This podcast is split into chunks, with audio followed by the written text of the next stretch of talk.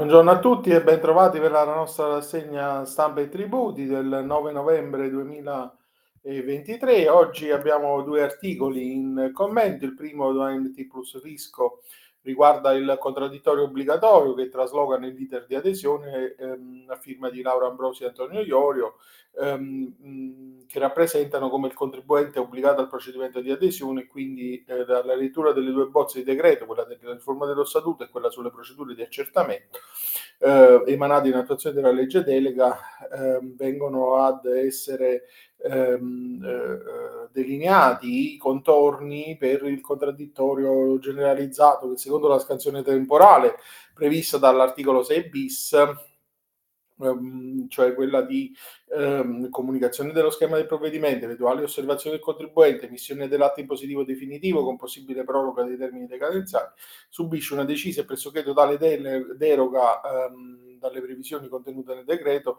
sulle procedure di accertamento, segnatamente eh, a seguito del procedimento di adesione. Infatti viene previsto che nello schema di provvedimento da inviare al contribuente ai fini del contraddittorio obbligatorio vi sia anche l'invio della definizione del procedimento con adesione. In sostanza l'intero contraddittorio nella maggioranza dei casi si svolgerà nel corso dell'adesione, presumibilmente con l'osservazione del contribuente. All'esito di questo confronto, se l'interessato non aderisce alla proposta dell'ufficio, verrà emesso l'atto impositivo che ovviamente non sarà più suscettibile di alcun procedimento di adesione. L'altro articolo di oggi riguarda il vincolo cimiteriale che non ammette deleghe neanche eh, sulle pertinenze. Il Consiglio di Stato eh, con la pronuncia 9302 del 2023 ha confermato eh, la sentenza di primo grado che aveva eh, ritenuto che nonostante vi fosse il progetto di eh, autorizzazione paesaggistica, ehm, giudici eh, hanno ritenuto che il vincolo cimiteriale eh, è di tipo assoluto e non ammette deroghe neanche per le opere pertinenziali, è un principio insomma, del quale possiamo tenere buon conto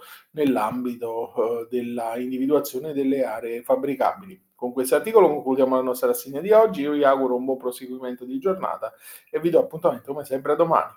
Arrivederci.